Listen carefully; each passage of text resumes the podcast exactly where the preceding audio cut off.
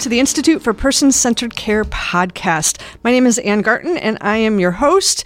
And today I'm really excited to share with you our uh, guest, Quinn O'Brian. And Quinn, I'm going to have you start and just share a little bit about yourself. My name is Quinn O'Brian, and I am the social worker at the Davenport Public Library.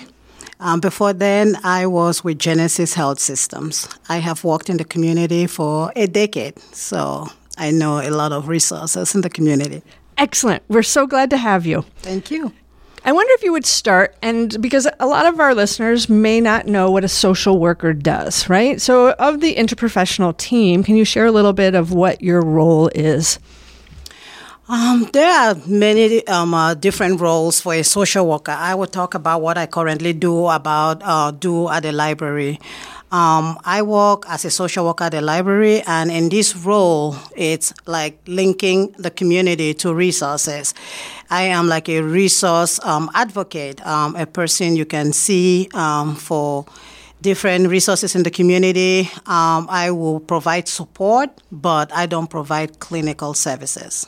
Excellent. And let's talk a little bit because there is there are social workers who work in clinical settings and they would do the same of connecting folks with the resources in the community, but also making sure that people have what they need going going home safely, right? If they were or going into a clinical setting, so letting them know what uh, services are available, maybe going into a long term setting or, or things of that nature. Correct? Yes, correct. Um, in my role, I would say I do a little bit of the micro, meso, and a bit of uh, macro um, uh, social work um, duties. Um, I work with community organizations um, to connect people with resources. I also work one on one with individuals, and I do a little bit of community organizing, seeing that policies, you know, work for the betterment of our community.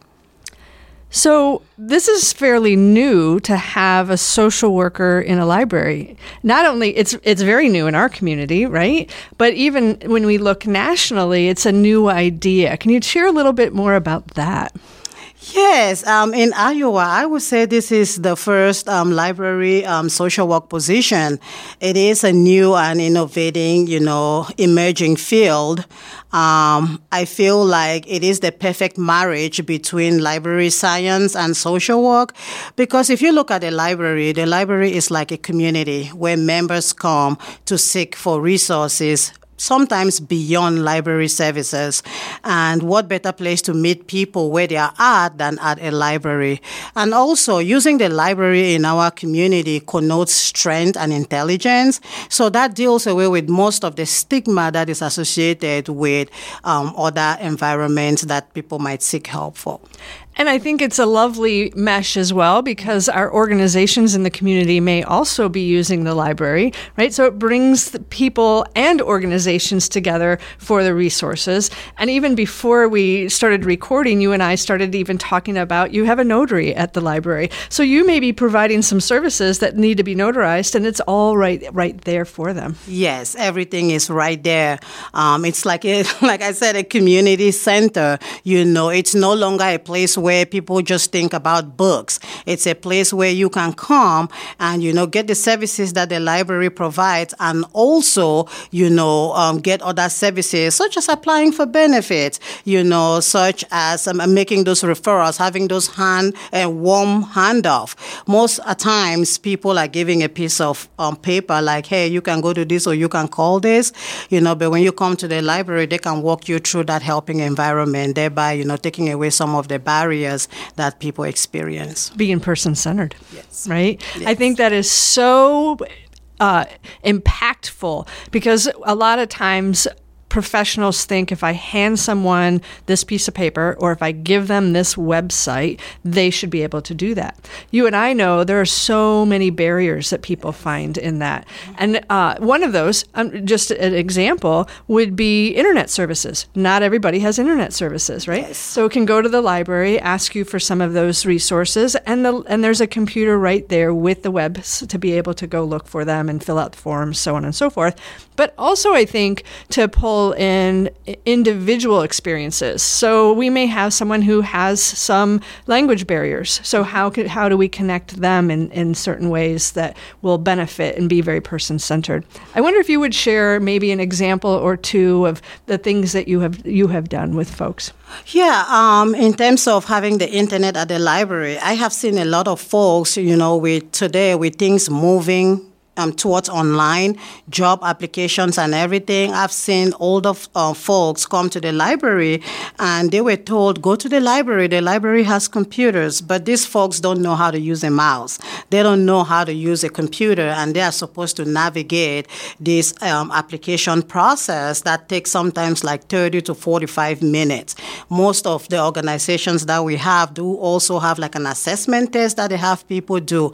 And this is a lot for somebody that is seeking um, for a job. So when they come to the library, you know, while we do have the computers there, we also have a resource person, a social worker that can sit with them and walk through, you know, this application process.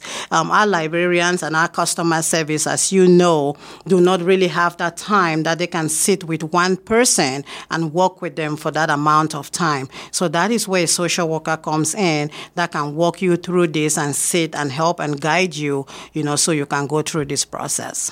And I understand that you have been very busy. Yes. Yes. Yes. You want to share a little bit of the type of population uh, you see, and uh, and uh, and and expand a little bit there. Um, I would say I see everybody. that is one of the fun about working at a library. Um, I have had um, students come to me um, that need scholarships, you know, for University of Iowa. You know, I have had uh, St. Ambrose too. I bet, yeah. Yes, and I have had um, older folks come to me that are either seeking for people to mow their lawn, um, people seeking for jobs, you know, people applying for public assistance, applying for for housing. It's just a plethora, you know, of the social needs out in the community.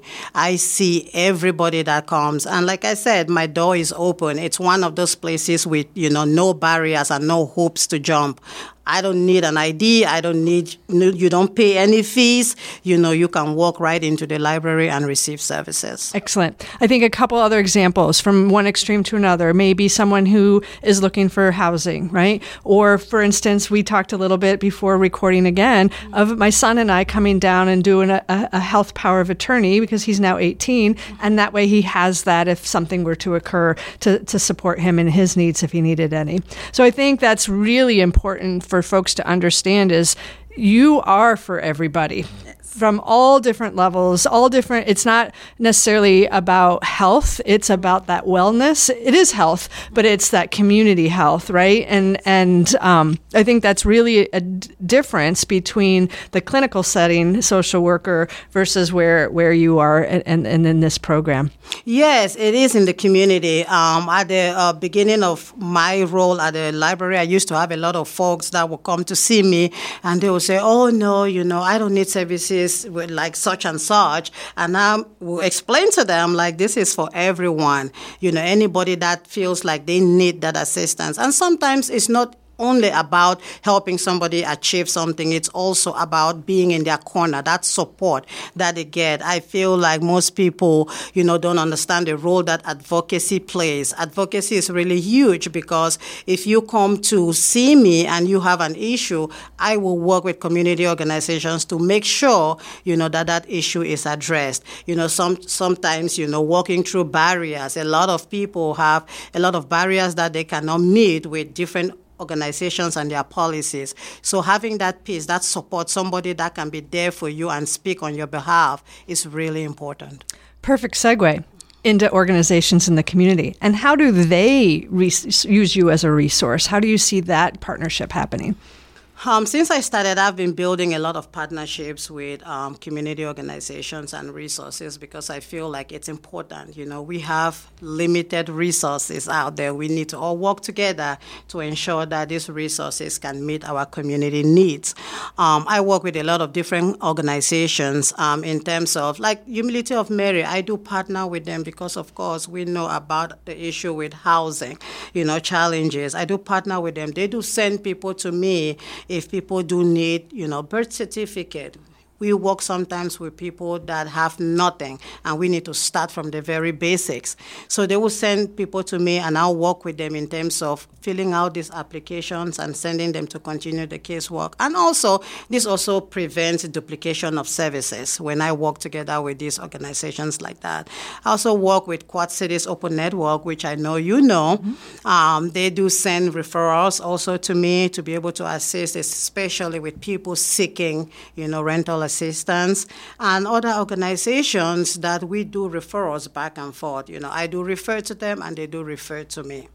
I think that's also important because I know when we were uh, when we met at the Quad City Open Network, that was actually a service of listening to you, right? What is going on in our community that you're seeing that we will benefit from learning from to make our processes better?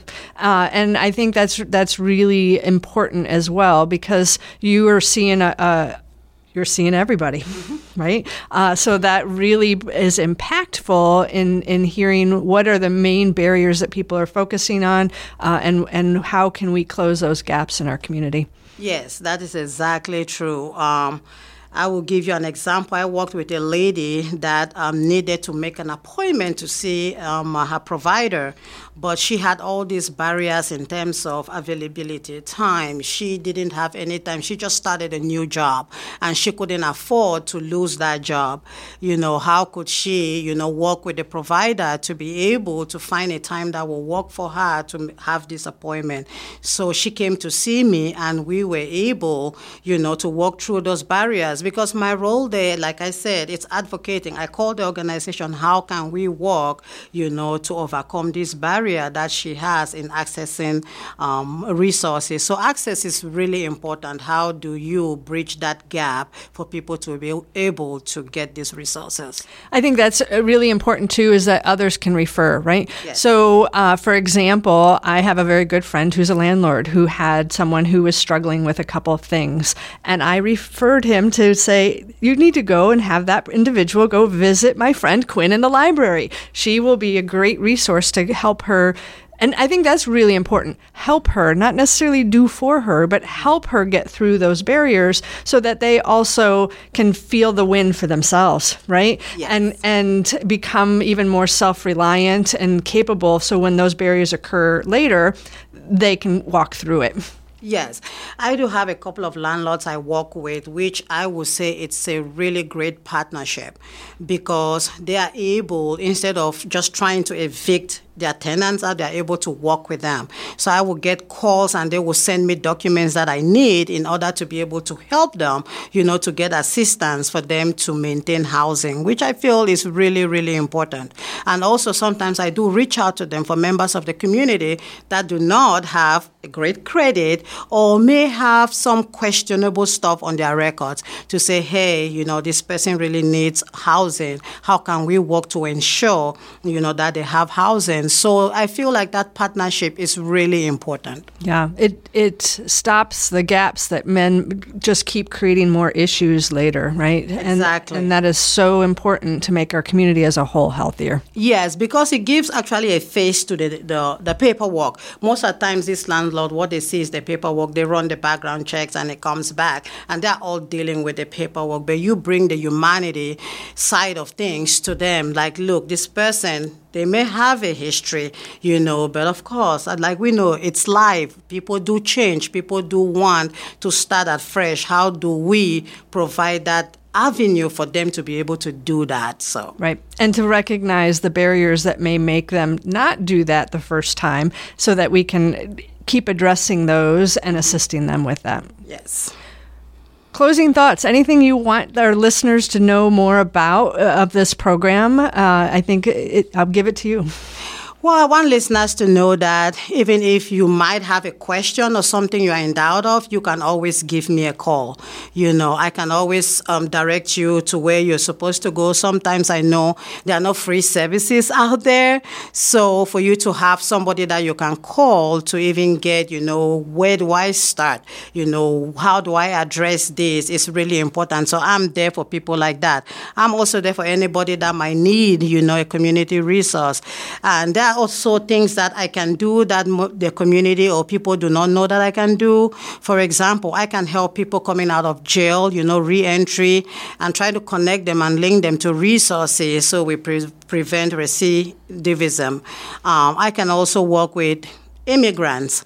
I do a lot of work with immigrants and the immigration process. Um, I am one, you know, so I have a lived experience, you know, apart from having the knowledge to be able to assist them in that process. So those are some of the areas that I feel like the community doesn't know that I can assist with. But I'm always open. It doesn't hurt to give me a call or walk into our library, or you can go to our website, you know, and uh, send me an email. Excellent. That is Davenport, Iowa. Main Street branch is where you will find Quinn most of the times. A couple of days of the week, she's at Eastern. But feel free, you can get on the web or give the library a call and reach out and learn more from her.